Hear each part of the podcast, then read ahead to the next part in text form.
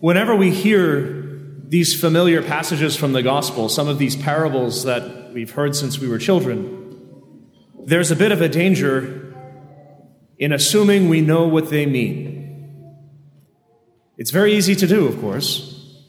This particular passage, the passage of the Good Samaritan, is so familiar that it's entered our consciousness as, as an English speaking people. We know what it means when somebody says to us, a Good Samaritan arrived on the scene. And we say, oh, yes, of course, I know that. I know what that means. And if I were to ask you, I'm sure you could rehearse for me the meaning of this parable as you've received it. We all know it, it's very straightforward. That essentially Jesus is telling us that we ought to be neighbor to everyone. That we ought to be willing to treat all with mercy, whether we know them or not, whether we're connected to them or not. It's such a familiar passage. It begins, of course, with this scholar of the law, who is also somebody we know very well, the scholar of the law who wants to justify himself by asking a further question. We've all been in those meetings. We've all been in those, in those uh, conferences. We've all been in those classes where there's somebody who just has to make sure you know how intelligent they are and who may stand up during question time not to ask a question, but just to give a comment. We all know this person. And if we are this person, confessions are on Saturday at 845 also at 3:30, top of the hour on Wednesday.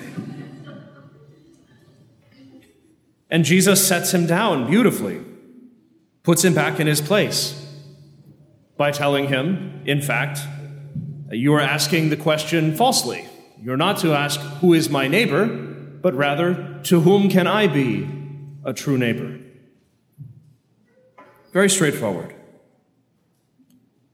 But of course, with all of the parables of our Lord and all the passages of the gospel, they mean so much more. They mean so much more. And every parable that Jesus preaches has its own moral object, for certain, but they all point to Jesus himself. They all point to our Lord himself. And he is the answer to every parable.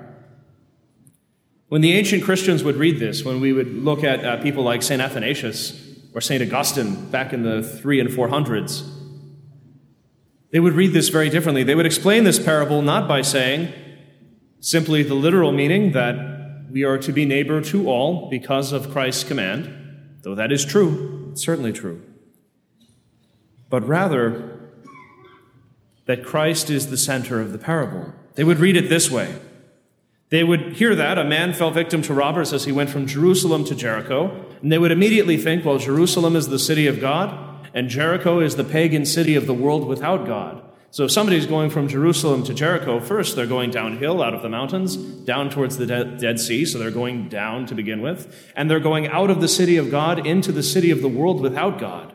They're leaving the Lord. And as they fall victim to robbers, what could that be but sin? Of course, that is sin. The person who falls victim to robbers is all of us, the whole human race. And turning away from God in the beginning, fell victim to sin and lay beaten and wounded, lying dead by the side of the road, or near it, anyways. And then a priest and a Levite come by. Well, what is that but the old law? All of the old sacrifices of the temple, all of the following of the commandments, could that really save a person from sin? And Jesus in the parable is saying, not quite. It's not able to help this man who was wounded by the side of the road by sin. But then somebody unexpected comes along a Samaritan. And the fathers of the church, the ancient Christians who would preach on this, would immediately say, That is the Lord. That is Jesus Christ because he came unexpectedly from a place that no one would have thought. He did not come from the center of imperial Rome. He did not come from the schools of Athens learned in philosophy. He did not come from Jerusalem as a member of a high priestly family, but came out of Nazareth, a place from which no one thought any good could come. And this unexpected traveler can actually do something for the human race wounded by sin. And what does he do? He pours oil and wine into the wounds of this person. And the ancient Christians will say, well, that's the moment of conversion. That's when Christ calls us away from our sins, that we might turn to him. Because what happens? The wine, with its alcohol, poured into the wounds, stings, it burns. But it also cleans and washes and kills whatever was in there. We've all had cuts with hydrogen peroxide. Unfortunate, painful, but very beneficial. Cleansing, truly cleansing. They would see the wine and they would say, This is the sting of repentance. Because we all know, all of us who have ever turned away from a sin or have been willing to admit it to somebody have experienced that sting of conscience when we know, I've done wrong and I need to turn back to the Lord. Of course, that hurts a little. It stings. I know it as well as you do. But it cleans too. It flushes the wound and clears it, everything that would get it infected. And in fact, we know if we don't clean out the wound with something that will hurt a little bit, it gets infected and it gets worse. But then what else does the Samaritan pour into the wounds? He pours oil.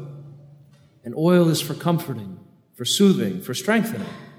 And of course, we know once we turn away from our sins and once we face them and bring them to the Lord, He immediately as soon as we've repented, as soon as we've gone through that initial sting, he immediately pours on the oil of comfort, forgiveness, consolation, and soothing and healing and strengthening, that the wound might truly heal. And then what? The Samaritan takes this wounded man and sets him on the back of his own animal. The early Christians would say, Did not Christ take us on his own flesh? Didn't he take all of us on his own body when he went to the cross? That's what's going on there. And then what? He gives it to an inn. Well, the inn is the church. That Christ brings this wounded person in the process of healing from their sins into the inn of the church and entrusts them to the innkeeper, saying, Take care of him, and gives him for his maintenance two coins and the fathers love to read things allegorically. So they would look at these coins and say, well, that could be so many things. That could be the Old and New Testaments. That could be the command to love God and love neighbor. That could be a million things. The point is that Christ provides the church with all of the means to take care of somebody who's healing from their sins. And finally, he says, I will come back. I will come back for him. I will come back for the human race, whom I have given to the church. And then, fully healed, I will take him home.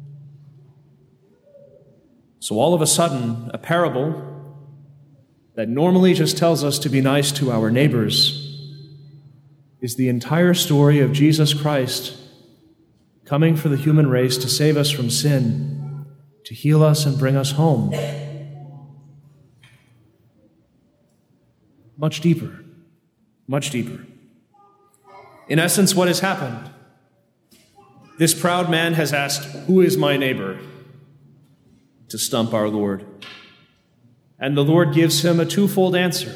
One, you are to be neighbor to everyone. But the true answer is, Who is my neighbor? I, the Lord God, am your neighbor. I, Christ, am your neighbor. And I choose to be your neighbor.